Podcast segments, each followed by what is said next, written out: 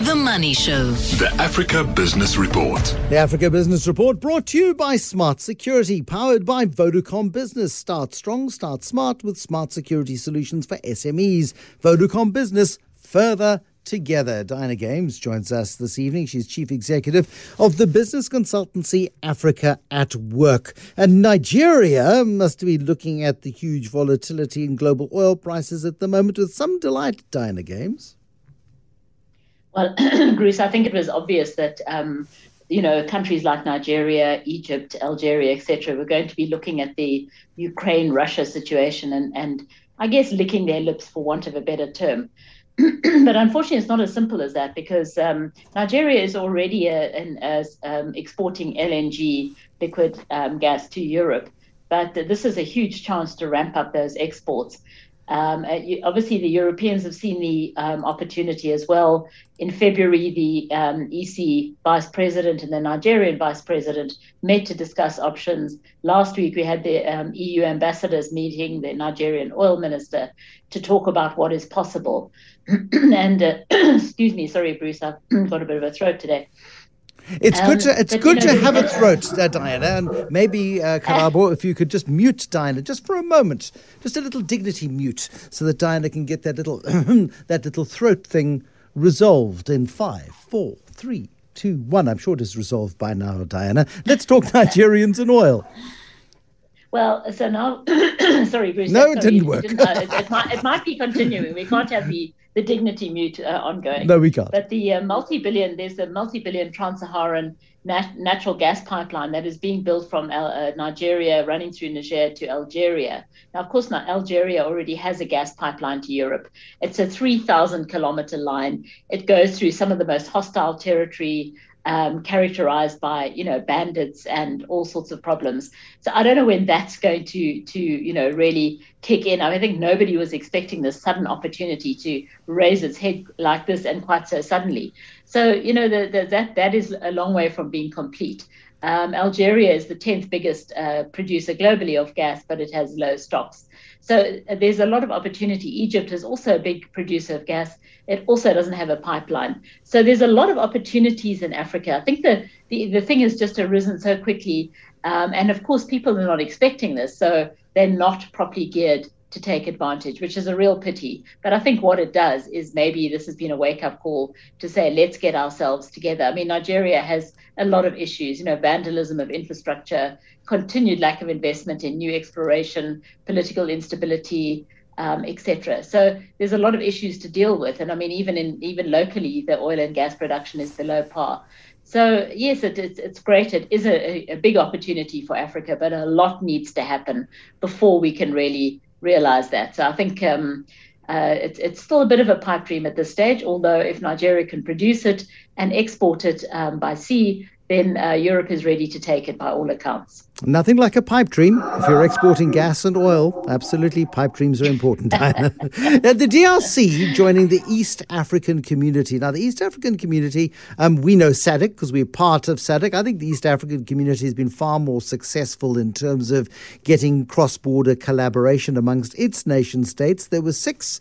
Now, with the DRC, it takes it to seven. Does it make it a lot more complicated? Well, you know, the, the, the, East African community is one of the stronger trade blocs that we've got, and that is partially a result of its size. You know, you have countries that are already quite cohesive in terms of trade, politics, and, and historical links. So the the um, South Sudan became the latest member in 2016. That was a um, not an outlier in, in any way, except maybe politically. It was unstable, etc. Um, South Sudan, of course, as with uh, the DRC, Eastern DRC uh, moves a lot of goods through Mombasa and through Uganda and that whole trade route through East Africa. So there's natural linkages there.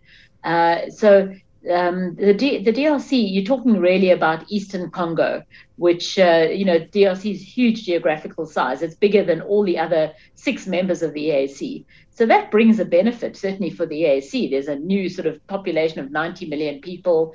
The economy is about a quarter of the size of the rest put together um, etc. So there's benefits for everybody. I think that the Eastern DRC, as we know, is very much characterized by a lot of a lot of violence, a lot of um, in political instability, etc. Although Goma, which is just on the other side of the border from Rwanda, um, that is their main route to the sea. So there's a lot of logical reasons for this. I mean, how Kinshasa benefits? Uh, you know, uh, uh, DRC is really a, a, pockets of, of development. You know, you have you have Kinshasa on one side, Lubumbashi in the south, um, and Goma in the east. So, so it's not a co- coherent country in many ways either. But nevertheless, there there are trade um, advantages, uh, tariff advantages, um, etc. And, and the trade that's currently happening will be easier. Uh, so it's not like, and it hopefully will boost the trade. But I think what's happening anyway was always going to happen because they, you know, Goma has only one route to the sea, and that is through Rwanda, Uganda, Kenya.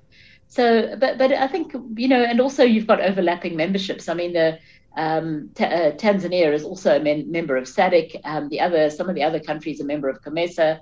So you you know we're already still in the situation of overlapping memberships, with which the African free trade area should hopefully iron out in due course, that everybody is under the same trade regime. So, um, but nevertheless, within the African free trade area, you're still going to have these pockets of trade blocks, and that includes, as I say, the EAC, which is is one of the, the certainly one of the bigger and more successful ones. So there's a lot of advantages, mm. certainly for the DRC, but also, I guess, in, in some ways, the numbers, the geography, etc., of the DRC for the the current EAC.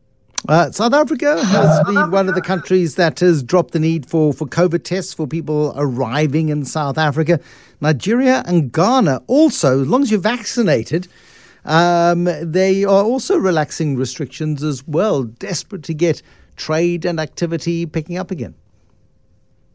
Yes, in fact, both in the same week, um, Nigeria dropped the uh, the, the PCR test, um, although they have got a, a, caveat that you have to have an antigen uh, rapid test in the airport hall, which I think for anyone who's traveled to Lagos, I mean, that queue and just the drama is already enough. I think to have to have this on top of it, I don't know how that's going to work.